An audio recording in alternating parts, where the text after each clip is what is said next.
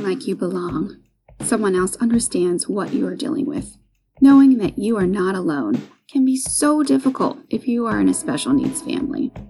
Isolation, visible differences, the ability to have so-called normal experiences can slam you in the face daily. Judgment can be harsh.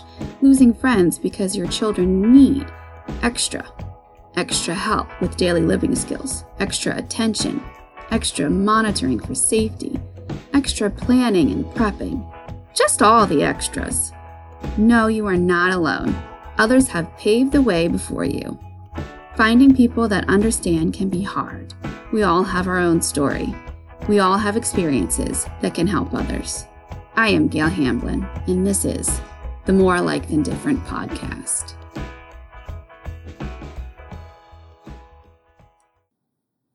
It's back to school time. Are you ready?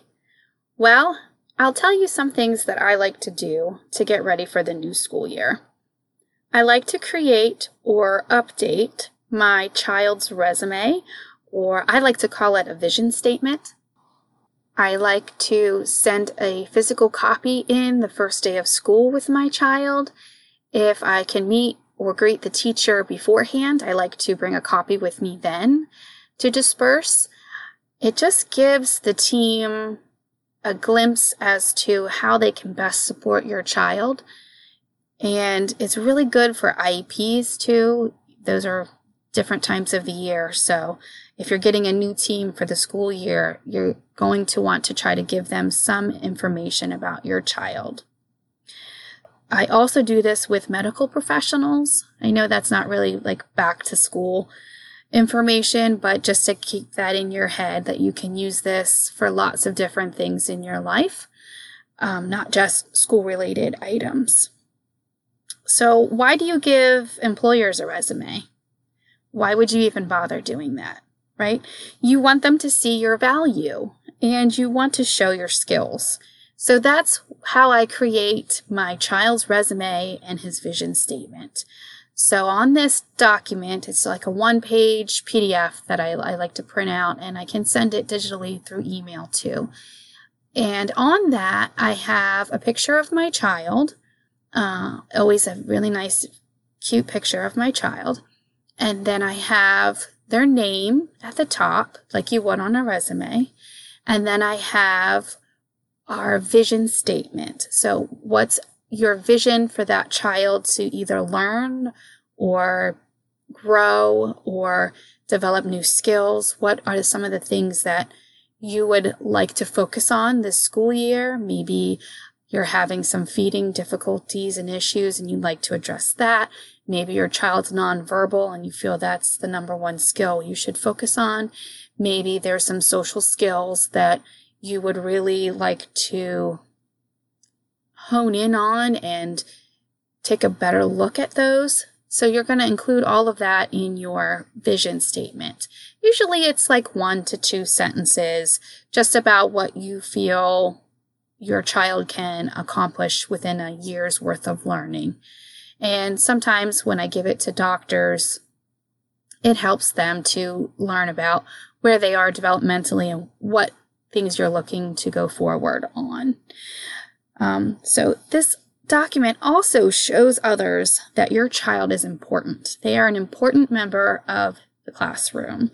It helps solidify them as a separate human being, in my opinion, and it gives them basically a really good roadmap as to what are some of the things your child likes, dislikes, things that work for them, strategies that don't work for them.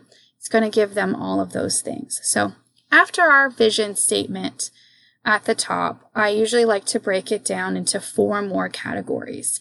And I usually just use bullet points because it's really, really easy to read. It's a quick quick reference. Some teachers would like to put it on the wall near the child's cubby, or they'll put it somewhere where other team members can see it so it can manifest into practical applications throughout the school day. So how you're going to do that is you're going to list strengths. So think of some key skills, some key strengths that your child has, and that really helps the whole team learn how to use their strengths to help them. So, like for instance, you could say, my child is really easygoing. You know, once he gets upset, he's really easy to re- refix, reset, and he's ready for the next activity. He lives in the moment. He doesn't hold grudges. All of these things are really good strengths that the team can use during daily activities to help create a better instructional and educational environment for your child. So you're going to want to list the strengths. Now, there are going to be some challenges. Every single person has challenges. It's like when you go in for your interview and they say, oh, list your number one weakness. And you're like, oh, I'm so punctual that, you know, I don't get some things done because I have to be on time. You try to spin it to give them the feeling that your weakness is actually a strength. That's fine too. But in this instance, what we're going to do is we're going to give the team some things that are hard or difficult. Show the team some of the challenges that your child has, whether it be completing tasks, whether it's transitioning from one task to another task, whatever those items might be, some things that are challenges for them, maybe some tasks that they just don't prefer doing. Those can also go under your challenges. Now, I also want to emphasize, please do not make your strengths only a few bullets and your challenges like ten bullets. We really want to keep this to like maybe three to five key factors. We're not going to list every single thing, just like the like the big ones, the big important things. So we're going to list our strengths, our challenges. Next, we're going to look at things that work. So what are some strategies? What are some tips? What are some things that you have found at home or in previous educational situations, classrooms, that have worked for your child? Does your child do really well with if-then statements and picture cues? Do they do really well with a five-minute warning before they transition to the next activity? Do they do really well with hand on um, hand over hand instruction, and they thrive with that? You're going to want to give specific examples of things that work. I like to include praise here and other things that you've noticed that really work. Telling them, oh, you did a great job, that kind of thing. What works for your child? You're going to list some of those things to help help this teacher out, right? The final box on my vision statement or child resume would be things that don't work. I really want to emphasize here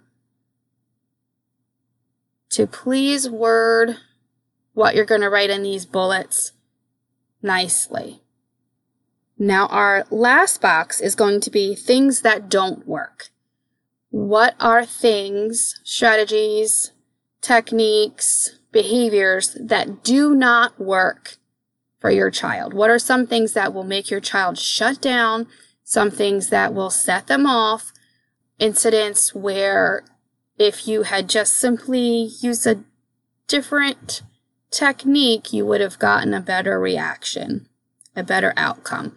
So we're going to list some of those things, like yelling or rushing the child. Try to think about the best items to put under that bullet. Try to keep the bullets between three to five items. You want to make this nice and clear and simple that someone can read and peruse very quickly and get the information that they need. So when you think about things that don't work for your child, try to include, again, the biggest ones, like yelling or not including them in activities or giving pressure for them to complete a task in a short time, whatever it is for your child. Once you're done with those boxes, you should have a complete resume or vision statement that you can hand off to medical professionals. You can hand them off to your educational team. You can hand them off if you have uh, nursing or someone that comes in your home, or you have A B A therapy or early intervention. You can hand this form off to them and give them a quick synopsis of where your child is right now and what works best for them. This is going to help your entire team of people get on the same page. Also, with your vision statement, you're going to make it very clear what your priorities are for the coming year and what you would like to focus on. Basically, this form is a how-to and a what not to do and a roadmap for how you would like to see the next year progress for your child. It is a very handy tool. We are going to give you an interactive P D F where you can actually create one of these yourself. All you have to do is add your child's picture and then fill out the bullet points that are pertinent to your child, and you are ready to give this document to your school, to your teachers, who, whomever you would like to include. If you want to hang it on your refrigerator, that's fine too. We're going to give you some different colors to choose from so that you are not just stuck with one simple template. Um, you're going to need to go to my website, gail hamblin dot com, to find that. We're going to upload that soon, so check that out. It's going to be a free resource for you. Now, I really hope that this is helpful for you. I don't want to go into too much detail about other big things like a care binder or a educational binder, that sort of thing. I really can't cover all of that in one episode. So I'm going to try to trickle some of this content out for you where you can digest it easily and then take action steps to move forward and have plans in place, physical, tangible items in place that will help you, your family, and your team provide the best care, best education for your child. I hope you enjoyed this episode and it was helpful for you. For more tips, techniques, strategies, and relatable common issues, visit gail hamblin dot com.